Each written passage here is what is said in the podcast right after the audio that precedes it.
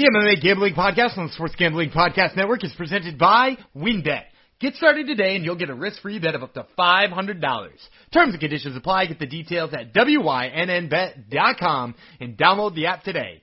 We're also brought to you by Coors Light. When you're sweating out your bets, remember to take some time and chill and grab the perfect cold refreshment, Coors Light.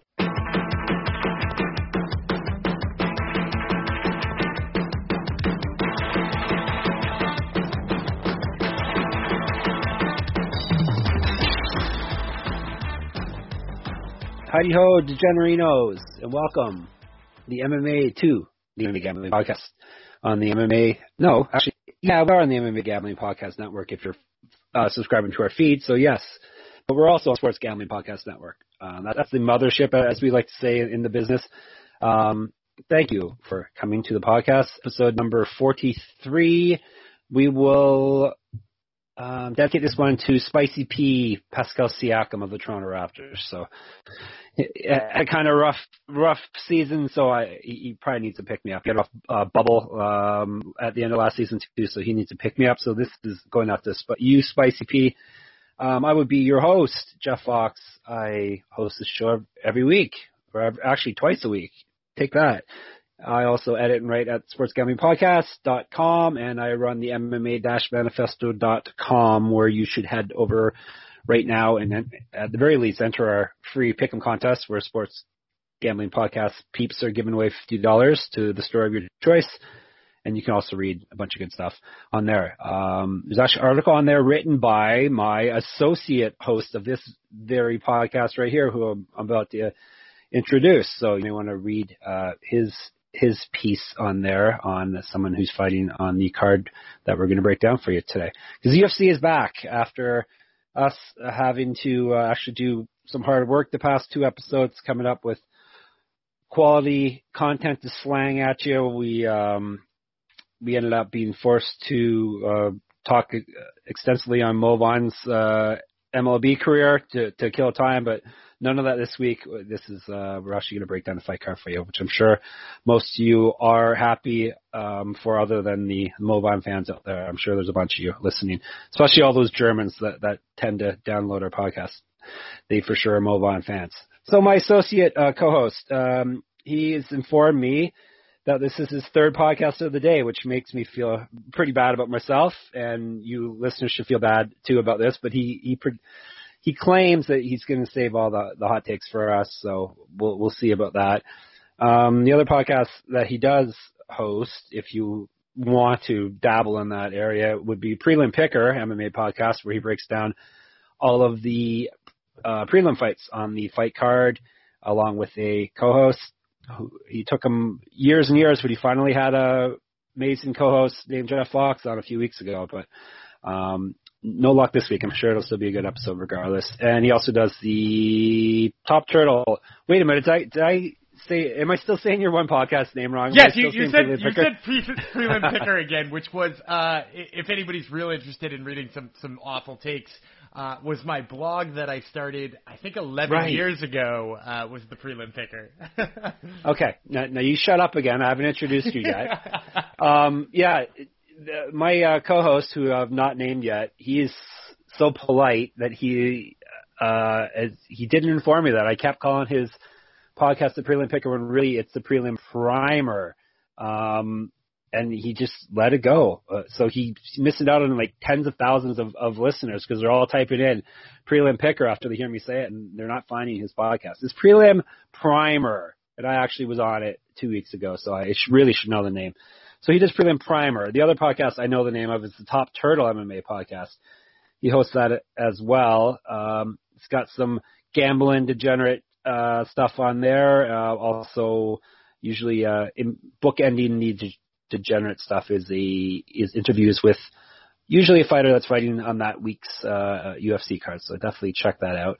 Um, what else can I tell you about him? Um, it leaked out today. He accidentally let me know that he thinks on God, which is, I guess, uh, good. to, I'm not a religious man, but I think that's a good thing to, to be thought of as God. He told me in email. Um, and I think he might be embarrassed by that. What else? Uh, oh, he's the self-proclaimed uh, king of the gogoplata. He's always saying that he's the greatest gogoplata practitioner in the world. Um, when we're off mic, he tells me all the UFC fighters that he thinks that he's tougher tougher than. Actually, he does that on mic. I'm sorry, uh, that, oh, that's on mic. Um, what else does he do? Um, I think that's a, pretty much it. Um, I already told you about. He copies me with the dog, copies me with the kid's name. I thought of something else. Oh, um, he. I don't think this is going to be insulting to him, but he also was a jobber college athlete, just like myself, correct? yeah. Yes, he was a jobber good too. way to place it. yes, well, we were both jobber athletes in our collegiate career, um, and I guess that's pretty much it. Uh, he, uh, I let him talk twice before he. I should allow him to talk, but I need an answer. So, uh, without further ado, I know this is everyone's favorite part of the show, so I try to drag it on for you. But without fur- further ado, because we actually have fights to break down, let's bring him in uh, officially, Daniel Gumby Vreeland. You can tell how good an episode is going to be by how long my introduction is. So this is going to be one of the very best ever. And I wasn't even planning on it being long. It just it just flowed. I, got- I got in the flow state that you hear athletes talk about, Dan, and it just was flowing. Yeah, well, flowing. you you had to get in there that I was a, a back of the rotation, not back of the rotation, front of the rotation reliever um, on a bad D three baseball team for three There you years. go, see? You know, if you don't get that in there, who would trust my my MMA gambling advice? and I was the 15th man on a good basketball, college basketball team, but uh, in Canada, so the, there, there's an asterisk there. But we- we- we're certainly better than D3. We were beating Division two teams. I, I know, I remember that at least. But yeah, but we both were jobbers. But that, that's why uh, we're bringing you this podcast. Yes. Um, our other career aspirations fizzled out. So My MLB career Um, did not work out. Yeah. no, no, it did not. Um, so yeah, well, we actually have a fight card breakdown this week. Um, I see though that um, TUF apparently started last night. Is that correct? Ultimate Fighter is back. It, it did indeed, and I actually, when I was watching it, and yes, I did in fact watch it because that's, That's why I was going to get Dan. Dan's going to break it down. I'm that guy. Uh, so if, if you you didn't watch it. TUF it, recap. Go. yeah, if you if you didn't watch it, go ahead and, and mute the next 30 seconds or so uh, for spoilers, or two minutes, or however long I talk about it. Um, but it was like kind of fun. I, I've always loved the Ultimate Fighter and its stupidness, and I, I love it for all the reasons people hate it. Right, like the dumb drama. I'm not like a soap opera guy, or I'm not a sitcom guy. Like I, I watch very little TV. Um, but if I'm gonna watch it, I might as well get that same drama in they didn't have it in this episode so much. It was a lot of like uh you know, guys just slightly younger than me talking about how many kids they want to have and and showing off pictures of their kids, so it certainly felt close to home in that way. Um but also I got to see a fighter I was really high on, pick up a nice win. Um so that was fun. But yeah, watch the Ultimate Fighter. It's good stuff. Who who's the fighter you're high on? Um, so I'm actually high on a lot on the show. Most of the ones are in the bantamweight division. Um, I really like Mitch Raposo, who's fighting next weekend, mostly because he's um, a Cage Titans guy, um, which I said is one of those organizations I watch. It's out of Plymouth, Massachusetts, I want to say. Um, one of those uh, coastal towns. So I really like him. Um, I like um, who's the one from Florida there, uh, Dustin Lampros, uh, who's a bantamweight. He's on the same team as Mitch Raposo. Um, but the one who won is Andre Petroski, um, who's a Daniel Gracie guy. Daniel Gracie, for those not paying attention, is putting together a hell of a stable of fighters in Philadelphia. Um, between him and Sean Brady and Pat Sabatini, um, all of them are just like mean wrestler types who he taught some sick jujitsu to, and you get to see both that wrestling and that jujitsu from Andre Petroski. So go back and watch the episode if you haven't already, because it's it's a just like a really talented fighter picking up a like a prospecty win, and b it's it's good for all the reasons you're pretending to hate it. Yeah, I was busy watching the Phoenix Suns put their their uh, feet on the Los Angeles Lakers' necks and stepping on them for 48 minutes last night, so I didn't get a chance to watch the uh, Ultimate Fighter. Did you Did your wife watch it? Also, you you let us know that she's actually a fan. Yeah, she watched it with me. She absolutely Yep, loved it. Uh, and yeah, I I mean, like again, for all the same reasons, it's dumb and it's dumb in the best possible way. You actually you actually leaked that she actually went back and watched old seasons of it too, which Yeah. I don't know if that's impressive or scary or or what, or maybe a little bit of both. Depressing, I'm not sure. No, Um, she she went back and watched the good seasons though. Like I got to be Okay. able to tell her to skip the ones that like aren't all that fun. So she went back. She, she this is this is a, a very bad reveal about my wife. Uh, Well, she hasn't listened to the show, so we're it's, She- we're safe. Yeah, that's true. She doesn't listen, but so she won't mind me uh, telling anonymous people out there that she loves Nate Diaz. Uh, so she went back and watched the Nate Diaz season um, of The Ultimate Fighter and was like, he was the least crazy of all of the people in that house. I was like, yeah, yeah, how nuts is that? Yeah. So she likes the bad boys, eh, Dan? yeah, I mean, how, how else could she have That's wound up with me? Yep, purple belt. Go.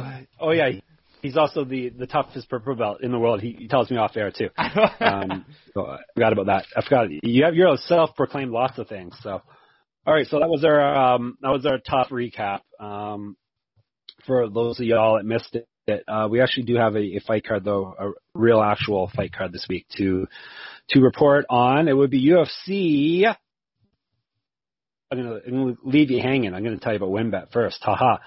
WynnBet. Um, where's the WynnBet at, everybody? WynnBet is bringing the action of real sports betting with the Wynn Las Vegas experience. Get in all your favorite teams, players, and sports games. Generous promos, odds, and parlays are right now at WynnBet. Get started today, and you'll receive a special offer of up to $500 risk-free sports bet.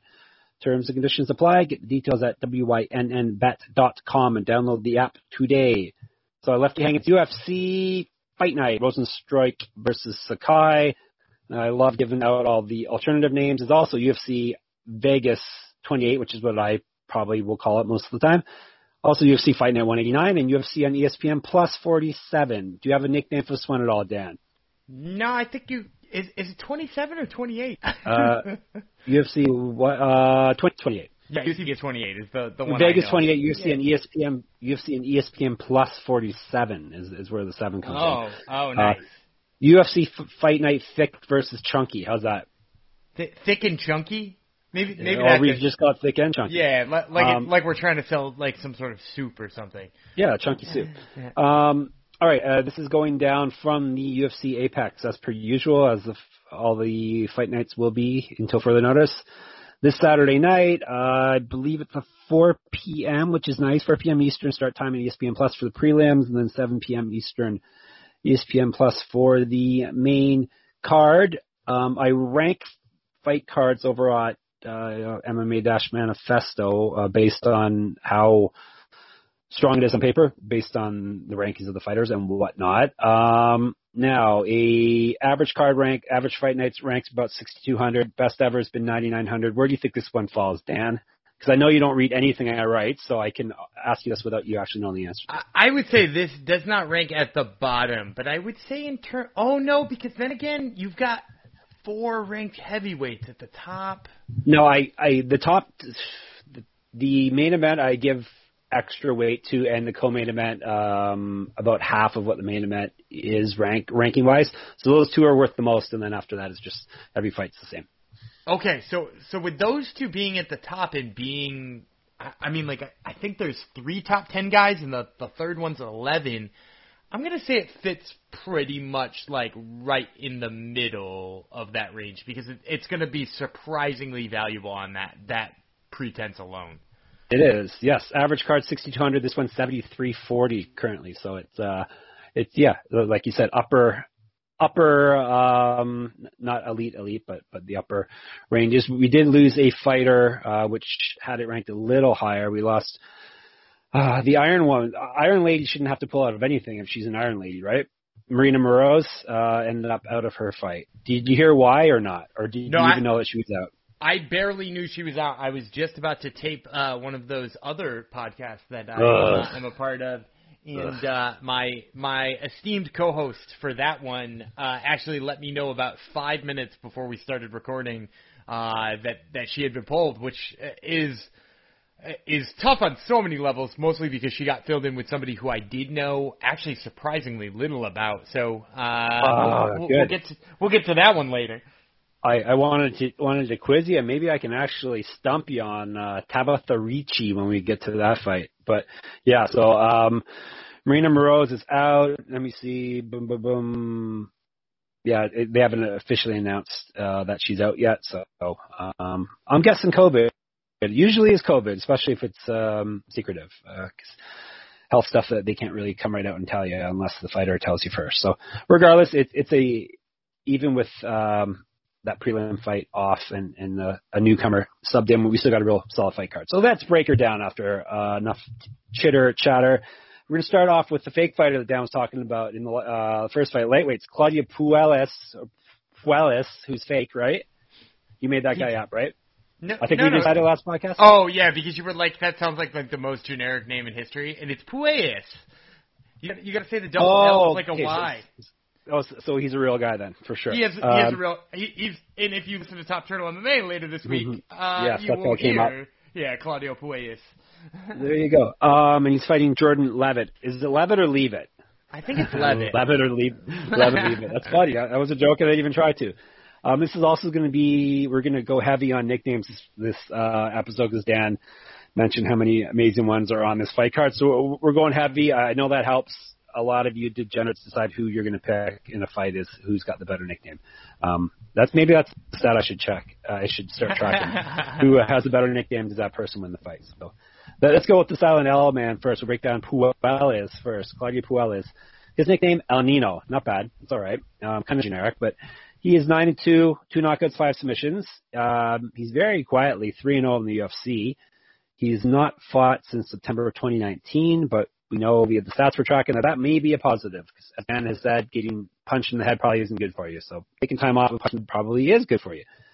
Um, so three, no, like I said, hasn't fought in almost two years, year and a half at, um, at this point. Two inches taller than Love It or Leave It. Um, one inch of reach on him. He's twice more active striking, more active landing strikes, that is. Um, and he's at plus 165. Um, Leave It or Leave It is uh, the Monkey King. So I say he wins the nickname of this one, hands down, right? Absolutely, yeah. The Yeah. Monkey King is, is a, a prime nickname. Yeah, he he. I, normally that would probably be good enough to win the whole fight card, but I don't think so. I see some good ones coming up. So, um, the Monkey King is eight and zero. He's got one knockout, five submissions. He's one and zero in the UFC. He's one and zero on the Contender Series. He won his UFC debut with a very scary slam knockout over handsome Matt Wiman, um, who uh, the Monkey King didn't really seem very happy about it. He seemed quite um, shook about it. So, um, because it was pretty gnarly. Uh, he's we're talking small sample sizes, but striking stats in his favor, grappling stats in his favor. Um, the bookmakers are in his favor also, minus two ten. I'll go with the chalk in this one, and I will take the Monkey King at minus two ten. Yeah, I'm going to take the Monkey King in this one too, and I, I do like Puelles. I, I think he's got a lot of talent on the ground. I think his submission game's really sharp. You know, if you if you look back at one of those two wins he's got in a row, one of them he had actually beat up pretty bad in the the Felipe Silva fight before he pulled out a hell of a knee bar right at the end of that fight. Uh, I think there was like two minutes left. Um, he looked gra- good grappling Marcos Mariano, even though I think Marcos Mariano's not UFC level talent. But he looked good grappling those guys. The thing is, is I just don't think he's going to be able to sub somebody like Jordan Levitt off of his back. Uh, and I think that's the problem here is that he's going to wind up on his back. He's going to wind up getting outworked by a better grappler. And if for some reason this is one of those ones where the grappling cancels out and we wind up seeing a striking match, I actually think Levitt's got the advantage there too. So while I like Claudio quite a bit and I, I think his grappling chops are for real, I just think this is the worst possible kind of matchup for him. And considering Silent L's was on Dan's podcast this week, then the fact he's picking against him means he, must really think that uh, Love It or Leave It's going to win. So um, Monkey King is, is uh, our strong choice for this one. Um, and nickname wise, he also wins. So so far, this the strongest nickname has been our choice. Um, this the order of the fight cards kind of out of whack. Like uh, I see various orders and various um, sources, so um, I'll go with I'm going to go with the order I see on most most sites, but this is not uh, official, I don't think, at this point. Um, so we'll move on. With that being said, move on to featherweights. Sean Woodson, Youssef Zalal. Um, we'll start with Zalal, who is the Moroccan Devil, which is a good, very cool nickname, and he was on the Top Turtle podcast last week. There you go. Everything's tying together here. He is 10 and 4, two knockouts, five submissions. His number fights, we're talking four decision losses. So if you think he's going to lose, then take Woodson via decision in this one. Um, he's two and two in the UFC. Won his first two, then dropped the last two. That's the way that math works. Four years younger. I was about to say four inches taller, but no, definitely not four inches taller in this fight. Four years younger than Woodson. Striking and grappling stats in his favor. Plus 155 coming back for him. Sean Woodson nicknamed the Sniper. I'm going with Moroccan Devil nickname over the Sniper in this one. That that's a much better nickname. Yep. I, All right. Moroccan Devil is clearly the nickname winner here. All right, there we go. We got another clear winner here. Okay, um, the sniper, Mr. Sean Woodson, seven and one, two knockouts, one submission. So yeah, this fight be when you want to go uh, via decision. Um, unless you think Zalal is going to finish it because he's a finisher. But Woodson is not. Um, one on one UFC, he got subbed. I didn't say sub two, but got subbed his last fight. Um, boom, boom, one and one contender series. That's how he got into the UFC. Um, so he had won seven straight before the very last fight, also by the way. Uh, he was seven and zero heading into that, and then he got subbed. One and contender series. He's four inches taller because he's a giant um, for featherweight. Um, six inches of reach, which is pretty wild. Twice uh, he lights twice. I cannot talk. Dan's going to take over as host now, and I'm going to sit back and be the analyst. Everybody. Um, the sniper is twice as active landing strikes. Um, and he's at minus 195. So before I finish having my stroke here, I think I'm going to take uh, Zalal. I'm going to go with um, plus 155 because I said on our show last week I should pay more attention to the stri- factors like striking um, since they're such a huge determinant of of uh, winning fights. What 67%, I believe we said, uh, for the person with the better striking stats. So I'm going to go with Z- Zalal here at plus 155, and I'll, I'll take that nice one and a half times money. Well, this is going to be our first difference then. Okay. I'm, I'm going to lead off with with Sean Woodson here because while I like Youssef Zalal, the thing I've noticed about his last two fights is he's had a lot of difficulty with people on the feet. Ilia Topuria uh, and Sung Woo Choi, both decent strikers. Uh, I think Topuria is actually probably a little sharper um, even than Woodson. But but Zalal had trouble with both of those guys. The the people we're seeing him beat mostly are people he can out grapple and who also like to grapple, right? Like people like Peter Barrett who like to grapple but just aren't as good of a grappler as Youssef Zalal. So um, my worry here for Zalal is that he's going to go in and try to strike for any meaningful amount of time. And and Woodson, I mean, there's a reason his nickname is the sniper, right? Like he is legitimately a very fun tactical striker from the outside. And I know you said, you know, he he doesn't seem to finish very many fights, and and he doesn't seem to, you know, like maybe you want to bet this one by decision, but he does he did have a, a amazing flying knee knockout against Terry on the contender series. If you go back to some of his earlier fights, he's got some knockouts over you know guys who are way more experienced than him at that point. I actually wouldn't be super surprised to see Sean Woodson hit a knockout here uh, on Youssef Zalal because I think if he stands and trains with him for any meaningful amount of time, he's gonna get pieced up. And I think if Zalal gets desperate on those takedowns, Sean Woodson with that height and those knees has some absolutely brutal knees. So uh, yeah, I, I like Sean Woodson in this one quite a bit.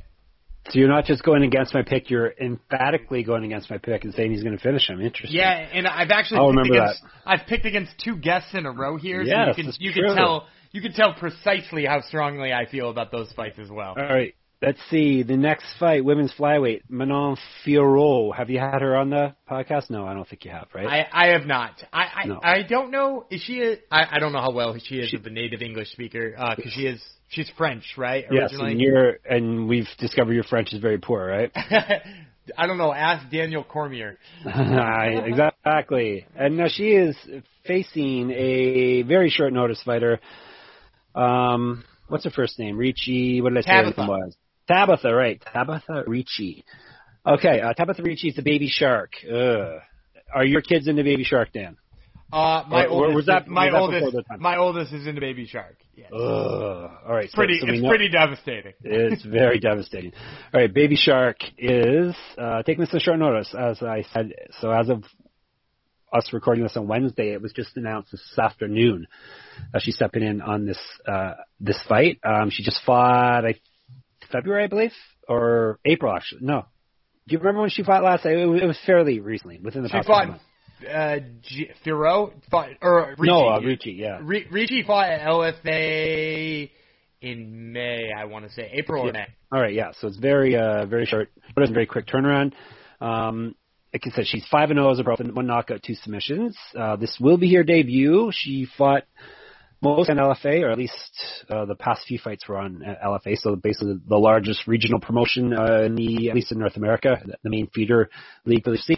She's five years younger, and she's at plus 400 is where I saw her uh, at. Uh, this was posted right after uh, people had, people had up there right after the fight was announced. Actually, it hasn't even officially been announced as we're recording this. So she will be fighting the Beast. So obviously the Beast is beating Baby Shark because Baby Shark's super known, right? that that is correct. All right, so there we go. Although although Joe Rogan calling people beasts is pretty annoying too. So oh, that's you right. Got that, yeah, you got that for a fact in there. Do do do do though, bud. no one's going the beast do do do do the beast do do do do do. See, it's not as annoying as Baby not, Shark. Not until you just did right Shark, Daddy Beast. Okay, so the Beast six and one, five knockouts. Uh, one and in the UFC. She won via TKO in her debut. She's won six straight fights. She lost her debut fight against that girl in Bellator who's from Ireland and she's ranked fifth and her name is I can't remember her name right now. What's her name again? Wait, say that one more time. Manon Fiorot lost her debut against. She did not lose her debut. She head kicked no, Victoria no, Leonardo into her a different. pro her pro debut. She lost. Oh, her pro debut, Leah. McCourt. Leah yes, McCourt. Leah McCourt is the name of the person. I thought you said. UFC debut. I No. like, no, she head She lost her pro debut against Leah McCourt, and she's won six straight since then. She's won four straight via TKO. Um, she's five inches taller, got four inches of reach. Minus 484 was the best I could see her at. I'll, I'll take her at that number regardless, and probably take her via finish in this fight. Even Yeah, though I don't, I don't know much about Ricci. Have you seen Ricci fight at all? I, I have seen Ricci fight. The thing I'll say about a Ricci, she's extre- Yeah, well, hey, she was on LFA. I don't miss much LFA. Yeah. Um, if you if you've watched any of Ricci, she's extremely talented on the mat. Uh, she's got good takedowns. She's got good judo. Um, her submission game is pretty high level.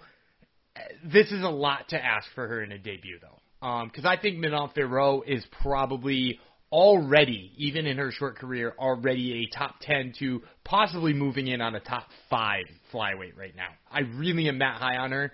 Um, so for her to be fighting somebody who's only had 5 pro fights in her entire career and is kind of just learning the striking game, right? Like that's what I would say about Tabitha Ricci. She's good at grappling, but kind of figuring out the the striking portion of things. I think Fiorot is just going to blast her on the feet. She keeps distance well. She moves her feet well. She mixes up her strikes so she's not predictable. You know, you mentioned this might be a fight where Fiorot gets a finish. I couldn't agree with you more. I, I think Fiorot probably goes out there and just starches Ricci on the feet. There you go. So Fiorot is the pick. We are going with the Beast, um, which means we can move on. Uh, lightweights. We'll move on to Alan Patrick versus Mason Jones. Um, we'll start with Patrick Nugete. Is that how, that's how you pronounce it, right? Nugete. I, I think so, and I have no idea what it means. By No. the way, I did definitely look it up. Yeah, we, we looked it up uh, live on the podcast last week. I'm sure that Oh, was that's right. That was gripping. That that's was just that's just some freaking great radio right yeah, there. well, we were that's how we our last uh, podcast with no event to, to talk about whatsoever because we were trying to find what Nugete means in English. If if we do have any Portuguese listeners out there and Nugete translates to something other than Nugete, um, get at us, Jeff Fox, writer on Twitter or Gumby Vreeland on Twitter. Um, it could be Nougat. Maybe we'll call him Nugget or Nugget. Um, eh, regardless, um, he's four, he's 15 and three, excuse me, 15 and three, four knockouts, two submissions, five and three in the UFC. He's dropped his last two fights though. Uh, he's an inch taller than Jones, grappling stats in his favor, plus 230. Uh, coming back on him if you bet him and he wins. Uh, Jones is the dragon, so we got. I guess we're gonna have to go with the dragons. At least we know what that is, right? Yeah, I'm I'm gonna go with the dragon All on right, that one. Mason Jones is the pick. Um, and all right, yeah. So far, I've gone with inadvertently. I've gone with the best nickname on all my picks so far. Interesting. Um, Jones, ten and one as a pro, four knockouts, three submissions. He lost his UFC debut after coming in on a ten fight win streak. He was a double champ in Cage Warriors over in Europe before the UFC. He's 12 years younger than Patrick. Uh, he, we're talking small sample size, but one fight, but he landed he lands four times more strikes than Patrick on average, at least based on one fight. He's a minus 300. Uh, are you going with the Dragon or are you going with Nugget? I'm going with the Dragon in this one. I, I think Mason Jones is a clear pick. Alan Patrick or Patrick, I believe you're you're supposed to say. He's just a guy who relies on the takedown and like needs to be on top. And and as we've seen, when that doesn't work out, it doesn't go all that well. He ain't going to do that to Mason Jones. Mason Jones is going to absolutely take it to him. If it goes to the ground, it's on Mason Jones' terms. If it doesn't go to the ground, Mason Jones just blasts him on the feet for as long as it takes to finish him, or I mean, one of the most one-sided standing decisions you've ever seen. So I think again, I'm emphatically picking Mason Jones in this one. I feel real comfortable in this pick. Yep. I'm going with the Dragon also. So Mason Jones is the pick. Uh, gets a bounce back win, hopefully, because um, he was a very highly touted guy heading into his UFC debut. Uh, brings us to, that was lightweights. Who should we break down next? No, I don't think that fight is going to be next. Let's break down, how about welterweights? Francisco Trinaldo, Musa Salikhov.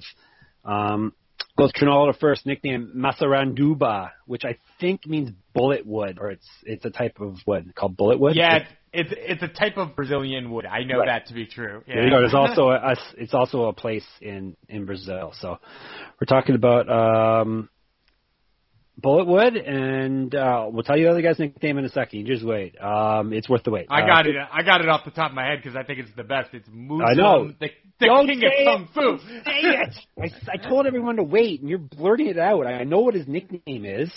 God, Dan. All right, it's fine. It's just too good. Fine. Bulletwood versus King of Kung Fu. Obviously, King of Kung Fu is the pick, right? For the yeah, name. that's that's the way better. Okay, obviously Bulletwood, all right, but Masaranduba is, is pretty fun to say too. All right, now that Dan's ruined that, let's continue. Uh, Trinaldo's 26 and seven with nine knockouts, five submissions. He's lost three fights via submission. He's not fighting a submission expert though, so that's probably not going to come into play here. Um, 16 and 6 in the UFC. He has been around forever. Uh, he, before the UFC, he was on the fighter. He's one and one. He's won three straight fights in four of his last five, which is very impressive. He was four pounds overweight his last fight, uh, which was at lightweight. So this one is at welterweight. So that's something to keep in mind here. Is this his first time fighting at welterweight? This is indeed his first first time okay. moving up to welterweight since coming to the UFC. Yeah. Makes sense though, because he's getting older. So um, graphic stats in yeah. oh yeah, there you go. Graphic stats in the favor plus one ninety five. Uh, King of Kung Fu Salikhov, 17 and 7, 12 knockouts, two submissions. Listen, check out this uh, kickboxing record before the UFC: 185, 13 and 1 in the in kickbox, professional kickboxing. That's professional. He was also a Sanda champion. Do you, do you know what Sanda is, Dan? Yeah, it's a Chinese form of wushu, right? Exactly. You're right. Yeah. Yes. Uh, I think he was. I think it was a demonstration sport and won in the Olympics, and he won gold at it, I believe. Um, so he's good at a wushu, which I think is called Sanda now, or his form is called Sanda at least, the Russian form. Um, four and one in the UFC. He's won four straight fights after dropping his debut. Two inches taller, six years younger. Striking stats in his favor, minus 250. And Dan's pick is the king of kung fu, Muslim Salikhov, and, and not even just because I like the nickname. But look, you you mentioned the striking background. It's incredible. His striking is a lot of fun. I actually, you know, I, I've said this, I said this earlier about Fiorot, and I'll say this about Salikhov. I think he's higher than the UFC has him ranked right now. Um, they don't have him in the welterweight rankings. I think it's a farce. The dude's on a four fight win streak. He looks incredible in there.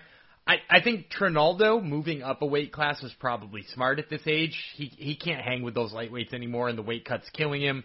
It, it's a smart move up, but like he's a very muscular guy who kind of depends on, uh, you know, like picking his spots and winning like short exchanges. And Muslim Salikhov's just not going to give him any of those. Muslim Salikhov is going to make him fight for 15 minutes. I just think he's going to wear him out and be able to finish him late yeah, this is a very bad matchup for him moving up, especially for an old guy with old chin. Um, as for rankings on the performance-based rankings, so not uh, voting rankings that I run on MMA Manifesto, Salikhov comes in at ninth, so there you go. That's probably where he should be in the official rankings also. So, um, so he is he's my pick as well. If I hadn't said that already, King of Kung Fu is the pick, and I've gone with the better nickname in every fight so far. And I did I did not plan this. I, I swear I did not plan this in advance. Um, this one's both um, both these guys have similar style nicknames. This could be an interesting one. Heavyweights: Tanner Boser, uh, Ilir Latifi. Um, Boser is Canadian, so let's everyone keep that in mind. Um, I tend to like to fade Canadian, so let's see what I do in this time. Um, Ilir Latifi is the sledgehammer, which is a pretty good nickname for him. Fire hydrant, also I would I would call him. Um, he's a thick thick dude. Uh, he's 14 and eight with one no contest, six knockouts, four submissions. He has been knocked out himself four times, so half of his losses have come via knockout. Seven and six in the UFC. He was seven and three, but he's dropped three straight fights. Um, he just moved up to heavyweight last fight, I believe. So I think it's the second fight up at heavyweight.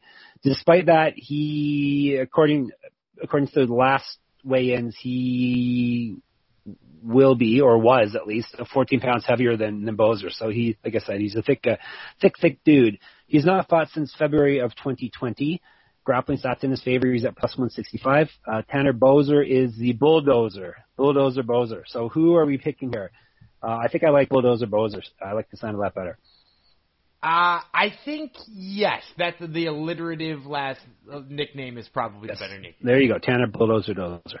Um, 19 7 and one. Ken knockouts, two submissions, three and two in the UFC. Lost his last fight, but he's uh, that was what against your boyfriend, wasn't it? Was Arlovsky his last fight? uh, yes, I believe lost on Arlovsky. Uh, embarrassed, embarrassed man. I called him out on his boyfriend publicly. Well, well, and I think too. The sad thing is that I think that was the first time I had picked against Arlovsky. Yeah, it's true. I picked Boser in that one. Yep. Um, so yeah, he he hasn't been. Um, he's been getting fed some some decent guys. Um, four inches taller than Latifi. Uh, not surprising. Latifi was a light heavyweight before. Uh, two inches of reach, eight years younger. He's got striking stats, and plus he lands twice as many strikes as Latifi does. He's at minus 210. And shock of all shocks, I am going with the Canadian here. Um, I think he may even be able to knock him out if you want to do a prop here and make it better than minus 210. And I'm going to disagree with you here. I'm going to tell you not to take the Canadian. Okay. Uh, I'm going to I'm going to take Ilir Latifi, and here's why. Ilir Latifi went in in his heavyweight debut and fought Derrick Lewis. Right. Which, first of all, that's an incredible ask for anybody to be like, oh yeah, you're used to fighting light heavyweights. How do you feel about fighting Derrick Lewis? And the dude not only stepped up and did that, uh, he did really well against Derrick Lewis. The next heavyweight the champion of the world. Sorry. And possibly, right? like he, possibly. It, but he he scored three of seven takedowns on him. He had eight and a half minutes plus of top control against Derrick Lewis. He didn't let Derrick Lewis back up in many situations. And let me tell you something. Derrick Lewis is good at about getting back up. Like if that, that's one thing we know about Derrick Lewis, right? The dude gets back up, and Latifi didn't let him. Latifi seems to understand where he is in his career, being a 40 year old dude, being the smallest guy in this division and like he's getting a chance to fight a heavyweight that doesn't outsize him significantly. Like like this is the best possible scenario for him. I think he just takes Boser down and holds him down enough to win a decision here. Hey, decent decent enough analysis. Um, it is a Canadian, so you probably should fade him, but I my uh, m- my stats say pick him, so I'm taking Bulldozer Dozer. So once again, I've gone with the better nickname with my pick. Um, women's fly. Let's do the women's flyweight next. Um, we've got Montana De La Rosa versus Ariane Lipski. Um, we will go with Lipski first, the Queen of Violence. That's a damn good nickname there. Um, 13 to 6, 6 knockouts, submissions, 2 and 3 in the UFC. For the UFC, she was the KSW champion uh, over in Europe. It's one of the larger um, larger promotions over in uh, in Poland and in, actually in Europe in general, in the world actually. It's a very very uh, solid promotion. Um, she got knocked out uh, or TKO'd at least in her last fight. She's at plus 195. De La Rosa's nickname is Monty. Weak, weak, weak. Queen of Violence obviously wins this one, uh, nickname wise. Yeah, yeah. I mean, like not having a nickname automatically makes you lose. Exactly. Yeah, Monty is not. Uh, come on, that's just you're shortening your name. That that yeah, that's not a nickname. Nope, I don't count that. Not at all. Um, all right, she's 11 6 and one, eight submissions on her record. She's 4 2 and one in the UFC. Before that, she also was the Ultimate Fighter, one and one in the uh, TUF House. She's 0 1 and one in her last two fights. She's an inch taller, got an inch of reach, a year younger. Grappling stats in her favor, minus 250. Are we going with the good nickname or are we going with the bad nickname for your pick then?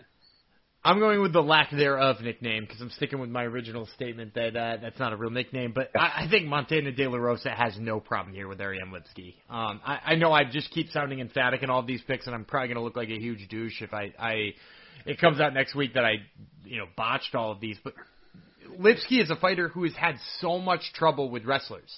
Uh, or anybody trying to wrestle her, not even wrestlers, right? Like Ant- Antonina Shevchenko came out last time and not only took her down, held her down and ground and pounded her out. Like that, that is a, a complete domination on the ground. And nobody in the whole world considers Antonina Shevchenko a dangerous, like, wrestling opponent, right?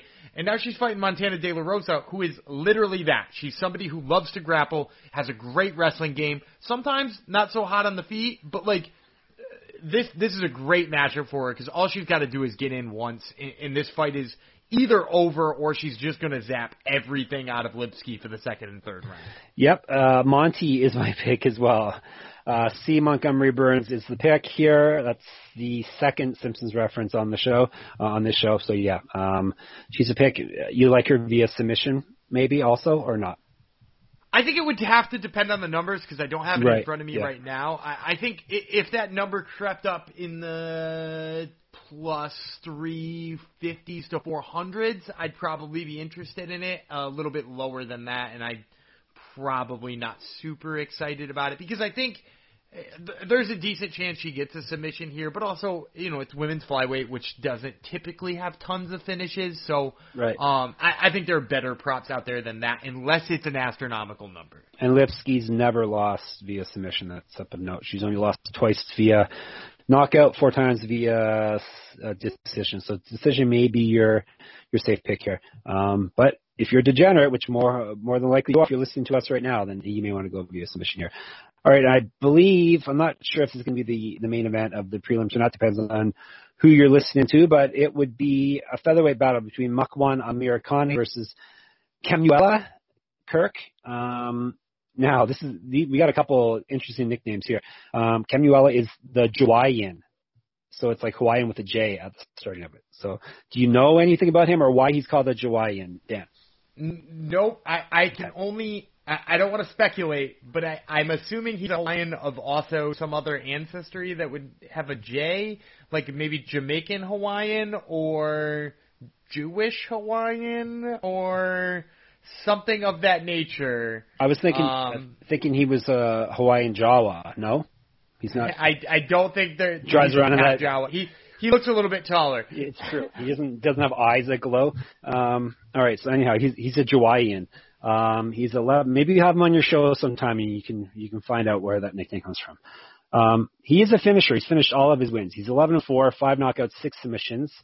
This will be his debut, and this will be coming on sh- very short notice. Um, what two weeks ago, I think. Or 11, I, do you know how long it was? Do you remember, Dan? Am I putting Yeah, he, spot? he he fought he fought at LFA 107, which I believe was May 14th. So that gives you three weeks before fight time. Yeah, and then I, I I don't think he was even plugged in into this fight uh, right after that either. So anyhow, short notice. Regardless, he's won two straight fights. He was on the contender series where he lost. Um, he's three inches of reach on Amirkhani, six years younger. Um, he, he's we're talking very we're talking one fight sample size here, but he lands three times more strikes than Amir. He's at plus two twenty. Amir is Mr. Finland because he what was runner up I believe in Mr. Finland contest, so it's uh, a literal nickname. Now, which nickname are we liking here? Mr. Finland. I like Mr. I like Mr. Yeah, I think so too, because Jawaiian's still confusing to us. So, Mr. Finland, if it is Jawa related, though, I may have to change my pick. Um, so, Mr. Finland is the pick for nicknames. He's 16 and five, one knockout, 11 submissions. Um, we got a couple submission artists here. He's six and three in the UFC. He's gone loss, win, loss in his last three fights. So he lost his last one. So he's due for a win, right? Minus 263. Um, little, little chalky for me, but I'll be taking him regardless. Yeah, I think it is a little chalky, and I I think Kirk is probably a live underdog in this fight too. Um, he's he's got a lot of potential. I like it on short notice. Uh, I also don't like if you went back to his contender series fight with Billy Quarantillo. I, I like Quarantillo took him down and just like did whatever he wanted on the mat.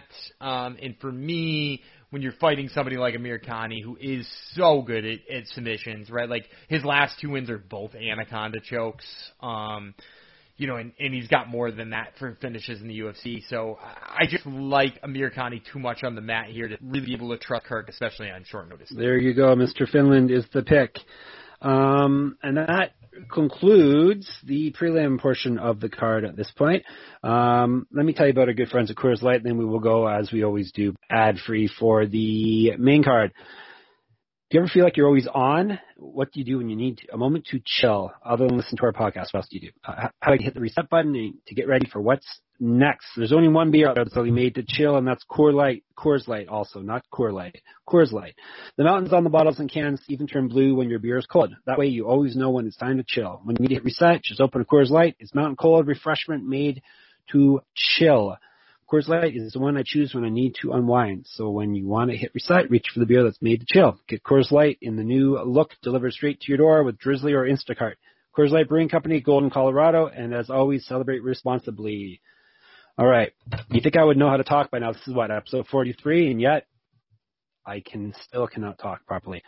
Um, we'll go middleweights, shall we? Tom Breese versus Antonio Arroyo uh, middleweights kicking off the main card on ESPN Plus. Um, Arroyo's nickname is blank. Breese's nickname is blank. Do you know otherwise? I have not found nicknames for them anywhere, Dan. No, I, I, I think this is the boring one that has no. It's the boring one. So we should need. Looks like we're looks like we're gonna have to go to some other stat in order to All break right. these babies down. I'll I'll, uh, I'll introduce some stats here, and we'll see if, if anything uh, can help us decide here. Uh, Arroyo nine and four, four knockouts, four submissions. So we've got a finisher on our hands, as is Breese. Um, Arroyo is 0 2 in the UFC. Uh, he was on Contender Series twice. He won both those fights. He's at plus 195. Uh, Tom Breese is 12 and 3, five knockouts, six submissions.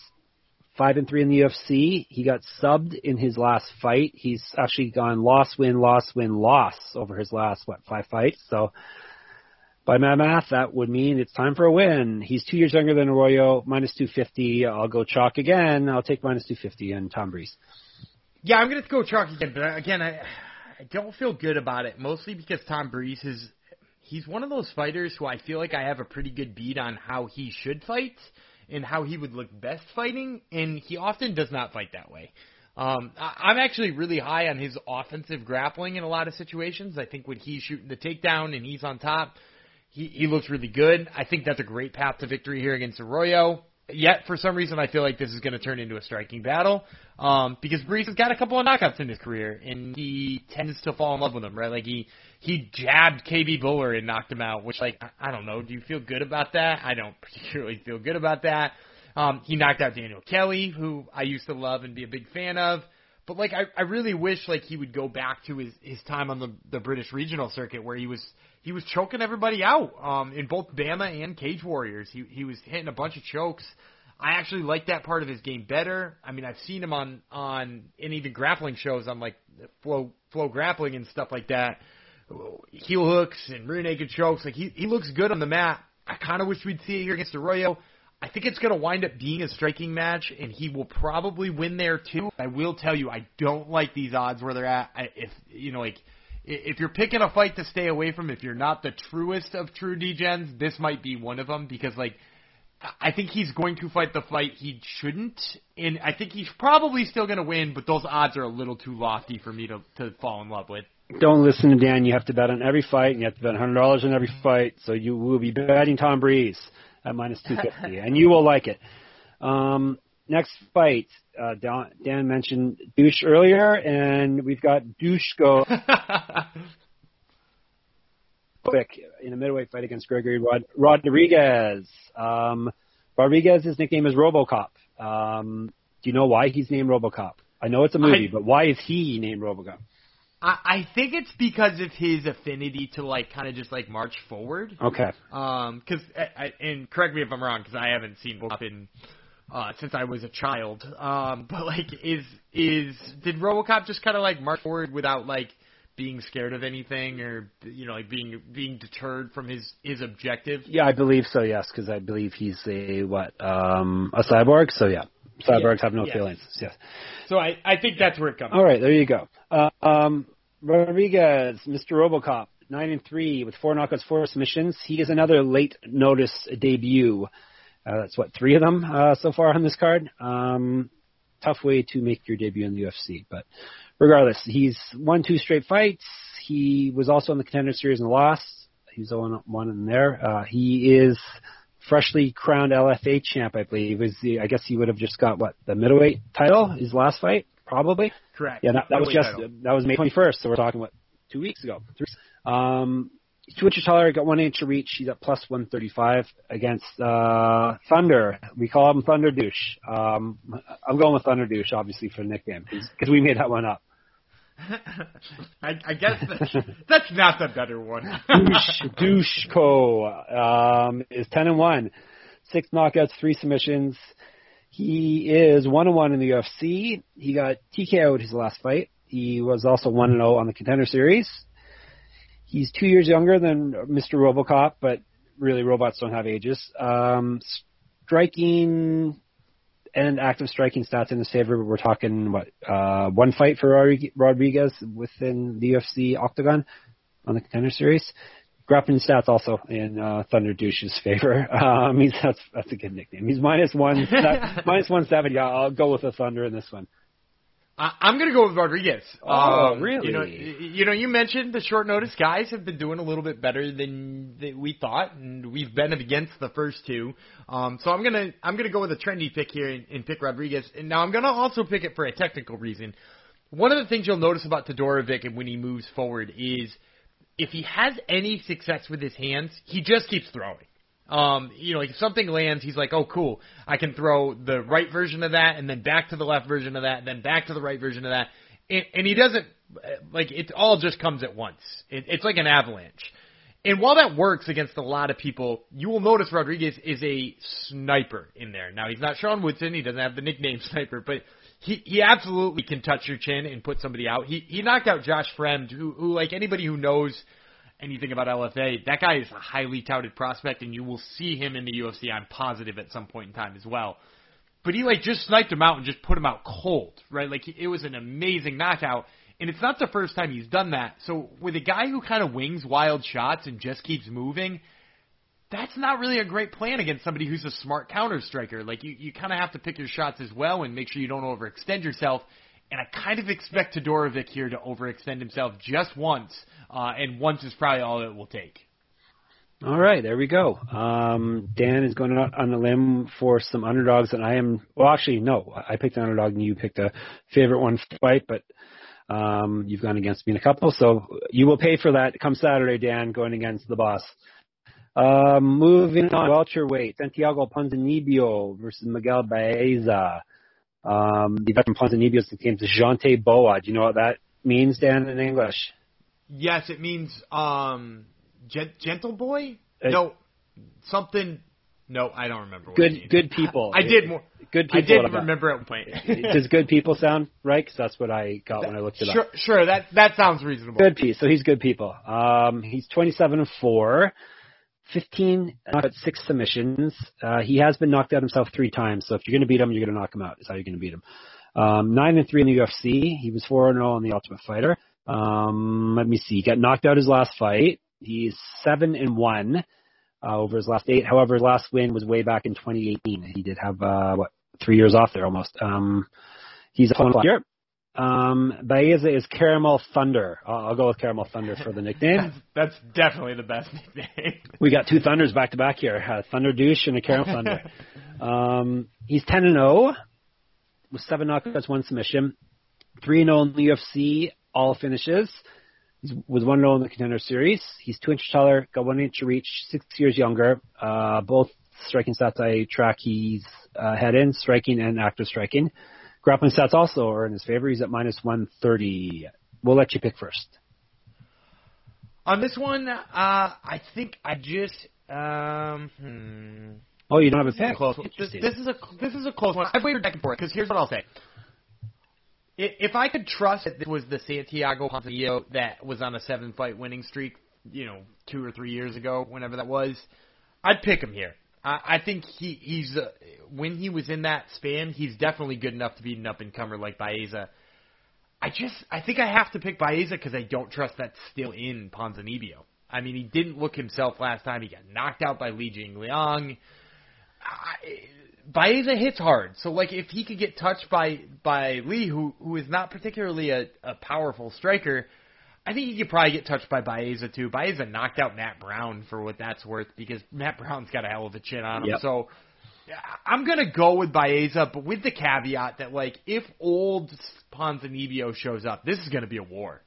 Old Ponzinibbio is showing up because he's old, ha ha ha. But not the the former Ponzinibbio. I, I don't know about that. I don't know if if that guy's around anymore. So I'm going with Caramel Thunder also. Um, maybe be a knockout if you want to give an uh, answer with it. I think if he wins, that may be the way he wins. And this also has the makings of a possible tonight um, with these two guys going at it. Um, what should we move to now? Let's move to middleweights. Roman Dolidze, Laureano Staropoli.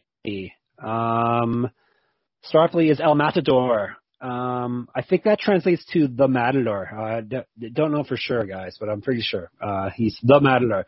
He's nine and three with five knockouts, two submissions. He's two and two in the UFC. He won his first two and then dropped his last two. Uh, he missed weight by three and a half pounds his last fight. So he's moving up. That was at welterweight. He's moving up to middleweight for this one, and he's taking this uh, as a light replacement also. Um, couple red flags there, if you ask me. He's five years younger than Dolidze. He's the more active striker. He's plus 120 right now. Uh, Dolidze is the Caucasian, his name. Uh, what do we care? Uh, is it, it's racist if we pick Dolidze? Is that, or, or, uh, I think I'm going to go with Laureano Staropoli's Yeah. second nickname. He also goes by Okay. Pepe. okay, yeah, yeah, Pepe's better, sure. That, I'll take. We'll, we'll take Pepe. That, that'll be uh, that'll probably be the safer route than, than going with uh, Caucasians. So, um, Caucasians eight and one, four knockouts, three submissions. He's two and one in the UFC. He lost his last fight. He used to be at light heavyweight, so we're talking he's dropping down to middleweight, and Staropoli's moving up to middleweight. Um, he's got an inch of height, five inches reach, and Staropoli on Pepe. Um, striking and grappling stats in favor, minus 150. Uh, I got to go with him in this one. I'm gonna go with Starpoli. Oh, okay. Um, yeah, I, I. So the reason for me here is, I- really do believe that Roman Dolidze has kind of been overrated, and I, I was actually guilty of it myself going into that Trevin Giles fight. But like, you know, he jumped on, and, and yeah, I, I think he won that fight handedly. Um, he, he that definitely shouldn't have been a split decision, but like, he didn't look great against John Alon. He he kind of just like was the- the best answer to, to or the best description I can come up with is just he's kind of passive. He kind of didn't seem to want to put the pedal to the metal. Um, and then the same thing with Trevin Giles. It seemed like Trevin Giles just wanted fight more than Dolidze did. Um, so the only win we're talking about being real happy about in the UFC for Dolidze is he beat Kadis of who might be one of the worst dudes ever to fight in the UFC. And I mean that with with the the utmost respect. But the dude lost first rate before he was eventually released, um, and he looked very bad in all four of them, um, including awful against Roman Dolidze. Um, I, I now know he's outside the UFC. Khadis Ibragimov no longer with the UFC, but 0 and 4 in the UFC. So like that's the only thing I have to to like really hang my hat on for Dolidze. He's he's a Georgian guy, but doesn't particularly like to grapple, so you can't even like put his corner and like yeah, he's an okay powerful striker, but like in order for that to work, he has to throw more strikes, and he just hasn't been doing that. Starpoli, meanwhile, did outstrike Thiago Alves. Granted, an aged Thiago Alves, but like he outstruck Thiago Alves. And yeah, he's coming off back-to-back losses, but to the aforementioned Muslim Salikhov, who I think is a phenomenal striker, and a Tim Means. Like there's there's no shame in losing to Tim Means either. So I, I deep down think that Starpoli is actually probably going to use the volume here and the fact that Dolidze has been passive in his last couple of fights to just rack up the early rounds and maybe even tire out the guy who's, if I'm being honest, too big to be a middleweight. All right, so you are doing your classic revisionist history here, and you're taking wins away from people and giving wins to people who didn't get wins and whatnot. But, um, fine, we'll go against each other. We're actually doing quite a few fights, so this is going to be I think, we're interesting. I think we're, we're up to four, and I got the dog in three of them. Yeah, so it could be a very, very profitable night, or I could be having lots of fun with you on Saturday. So we'll see. Um, heavyweight co-main event, nothing but big boys uh, heading into here. Um, Walt Harris, Marcin Tybura. Um, haven't uh, mentioned any chunky guys uh, in this one. Hmm, let me think. Well, we got one. is a chunky guy. Tybura yeah. hundred percent a chunky guy. Boser, not really. Just um Latifi, no, he's just he's just thick. And okay, so yeah, we'll go with Tybura in this one. Um but we'll break down uh, Walt Harris first, who has a bunch of nicknames. The Vault, the Big Ticket, and the Skull Crusher are his nicknames. Um he's thirteen and nine with one no contest, thirteen knockouts. He's been knocked out himself four times. He's six and eight in the UFC. He got TKO'd in his last two fights. He's two inches taller. He's at plus 135. Tybura's nickname is Tybur, so it's basically just his last name shortened. And I looked that up, and it doesn't Tiber doesn't mean anything. So uh, Harris is winning the nickname battle, correct?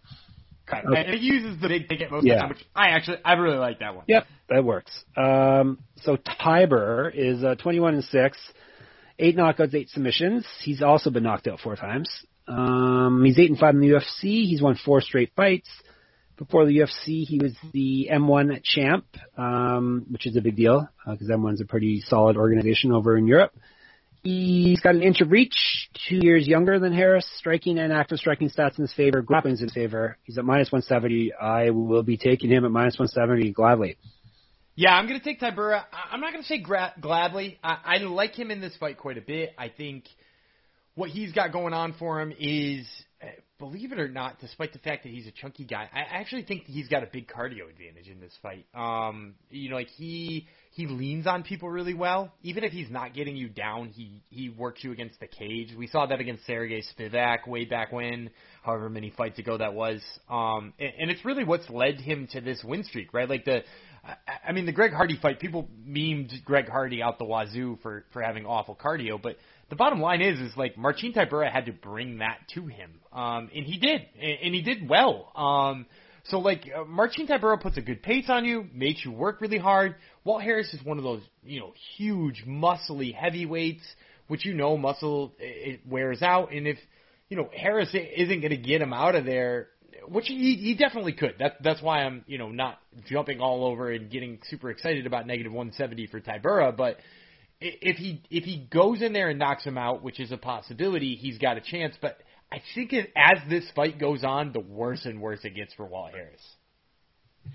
Yep, agreed. Uh, Tybura is the pick here, despite his no nickname. Uh, main event is also a heavyweight battle, as I said, and it's a thick boy, T H I C C B O I versus uh, Chunky, hashtag Chunky Guy. Um, Chunky Guy, Augusto Sakai. Maybe that could be his nickname because he does not have a nickname that I know of. Do you know of any nicknames other than hashtag Chunky Guy? I do not. He's just right. a chunky guy. All right, so he's 15 2 and 1 with 11 knockouts, so we will not be saying chunky guy in his uh within earshot of him. Um 4 and 1 in the UFC. He got TKO'd his last fight, so that snaps his four fight win streak. He was on the contender series as well, where he was 1 and 0. Uh, he also was in Bellator, where he was 4 1 and 1. Striking and active striking stats in his favor. Grappling also stats also in his favor, plus 100. So we got even money for him. Uh, Rozenstruik nickname is Bigi Boy, B-I-G-I. Boy, obviously that's the pick. Where else the guy's nickname is. Yeah, Bigi Boy's a great nickname. Exactly. Um, 11 and 2 with 10 knockouts. So I have a feeling this one may end violently, um, regardless of who you want to pick to win. He's 5 and 2 in the UFC. He is only 1 and 2 over his last three. He did lose his last fight. Um, all of his UFC wins are via knockout. He's got one inch of height on Sakai, one inch of reach, so that's pretty much a wash. They're pretty much the same size, these two. Weight wise, too, they're pretty much the same size. Uh, he's three years younger. He's at minus 125. We'll let you uh, break down the main event first. I'm going to first of all say I don't like the knockout prop. Um, no. I, I think if, if you're looking for a prop on this card, I think this fight ends by knockout is not a good one, no matter who you're picking here. Um, Why is that? First of all, well, first of all, you're only getting Rozenstruik at plus 150. Okay, which, yeah. Um, it's nice to get plus money, and you're only getting Sakai at plus 300. So, not great numbers. And if you look at some of their past fights, both of them have a tendency to fall into very passive fights. Um, the Ciryl Gane fight uh, for for, for Rozenstruik, he he looked like he wasn't going out there and trying to finish Gane, and some of that was frustration based on the kickboxing style of Ciryl Gane, but some of it also is just sometimes he falls into that mode. Look at his Overeem fight. He gets the knockout with four seconds left.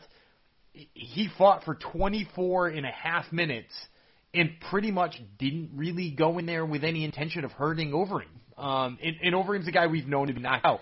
If you look at Augusto Sakai's recent losses, um, you know, the, or recent wins rather, the one against Blagoy Ivanov, same thing, great passive.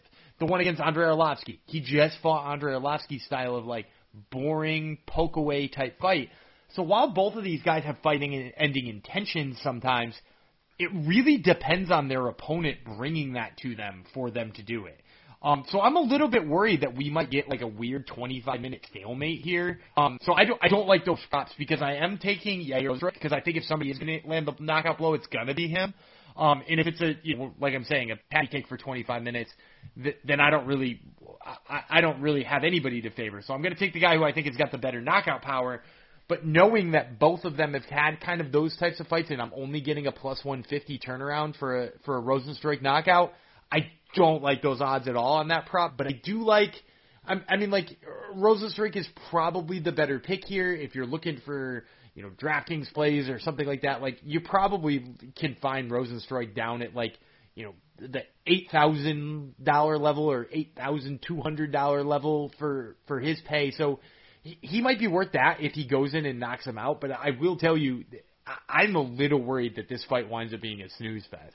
Yeah, you never know. Um, with with heavyweight fights, sometimes they turn, like you said, they turn into a staring contest, and sometimes the uh, leather gets thrown widely. So Rozenstruik's my pick also. Um, but yeah, I, I agree with what you say. I, everything you said about knockout makes sense. So um, could be a, a very quick action filled fight, or it could be a, a, a slog, like you said. So um, probably right to, unless you're a massive degenerate, to to just uh, stick to picking outright winner for this, which will be Bigi Boy according to us. Um, what props do we like? Uh, we mentioned a few throughout this fight. I, uh, throughout this fight card, I believe. Do you have any off the top of your head? Yeah, I, I've got some that I like. I, I actually think Muslim Salikhov by KO is going to be a, a smart play here. Yeah. Um, you know, I'm not seeing early lines out there for that because, um, actually, I don't know why I'm not seeing early lines out there, but I, I think him by knockout against Francisco Trinaldo is going to make a lot of sense. Uh, I, I actually think w- once the lines come out on Manon Fiorot by knockout, if those are close to even money, it might be an interesting way to bet on her because she, like you said, she's like negative 500 or something like that right now. So that's not fun to play in any way, shape, or form. But I do think if you can find her getting close to that even money number, um, I think that's worth it. And also, um, for other ones I like, you know, like if you if you need to make Gregory Rodrigues more spicy on this one, I mean, he's already you're already getting plus money on him, but him by knockout is is getting up at like the plus 250 range, almost plus 300 range, depending on what book you're at. It's, a little extra nice chunk of change, although I think he could probably win a decision too. But I've got him winning by knockout, so that's not a bad prop for me either. All right, there you go. Um, let's go with our locks. We'll let the pick first. I think it may be your turn. Anyhow, you, who's lock of the week? So I we talked to last week about Right. didn't make a dumb decision. I, I've been trying to pick guys who are too close in numbers or gals that are too close in numbers. So I'm just gonna go with the one I'm actually pretty high on that isn't like a ridiculous negative 500, and I'm gonna take Jordan Levitt right off the bat. Um, you know, he, he's a guy who, again, uh, the number, you know, not, you know, nothing to blow you away, but I, I think he's gonna fight this fight uh, very safe and you know hovering right around negative 200. I'll, I'll take my 50 bucks on the return there. All right, Monkey King This is his lock. My lock is the King of Kung Fu. Um, Muslim Salikhov over Francisco Trinaldo minus 250. So uh, almost the same range as Dan. So they would be that would be our locks for this week. Um, anything else you need to tell them about this card, or you, th- you think we did uh, a good enough job, Dan? I think we nailed it. I, I think the most important thing about this card is it gives you a little appetizer to the um, the feast that we get next week. Yes, UFC 263 is next week with what two title fights plus uh, Nate Diaz coming back. So it, yeah, it should be should be lots of fun. Um, but that is for next week. Um, the remainder of this week, make sure you read. I'll have my written breakdown of this fight card up on Sports Gambling Podcast sometime on Thursday. So check that out for sure. Uh, sportsgamblingpodcast.com. Um, and you can read all of our fight week stuff and rankings and salary info and gambling advice and what else we got up? Pick'em contest, all that stuff over at MMA-manifesto.com. Um, listen to Dan's podcast, Prelim Picker, where uh, you'll can hear if he flip flopped any of his picks. I think he's actually been pretty solid at not giving different picks in different sites, but you never know. So you should listen to Prelim Picker. Just make sure and call him out if he if he does uh, get wishy washy with his picks. And then listen to Top Turtle MMA, where once again this week his guests on there will be Cla- Claudio Puelles Yes. and Marcin Tybura. There you go. Oh, Marcin Tybura. That was a uh, a late one that you got in there, I guess, right? Or did yeah, you tell us? that So, was like- that. That was the one I got in under the gun because All I right, did tell you you Frank. I had I had Frank Camacho and Luigi Vendramini Right, right, right. Uh, all lined up, but those two will be on next week now. Okay, very good, very good. So listen to Top Turtle. And follow us on Twitter, obviously. Jeff Fox, writer. Gumby Vreeland, it would be his handle. Um, and subscribe to our podcast. If you're listening to this on the Sports Gambling Podcast main feed, make sure you find our specific feed, MMA Gambling Podcast feed. Because probably right around when football season rolls around, we're going to um, pop off their feed and, and just be exclusively on our Gambling Podcast feed. We'll still be part of the family. We'll just be on our own feed. So make sure you subscribe to our feed now so you don't miss a episode uh, of this amazing podcast, the best podcast around. Um, and I think probably, oh, you can you can rate and review. You you know what to do. Um, everybody tells you in every podcast to do about that. So um, I think that is pretty much it. Is it my turn to say bye or your turn to say bye? The, the, it, it's definitely your turn this right. week. I think I've gotten a couple weeks in a row, Sure. if we're being honest. I am uh, so. Uh, thank you for listening. I am Jeff Fox, and he is the king of the gogoplata, Daniel Vreeland, and we will catch you again on Sunday. Bye bye.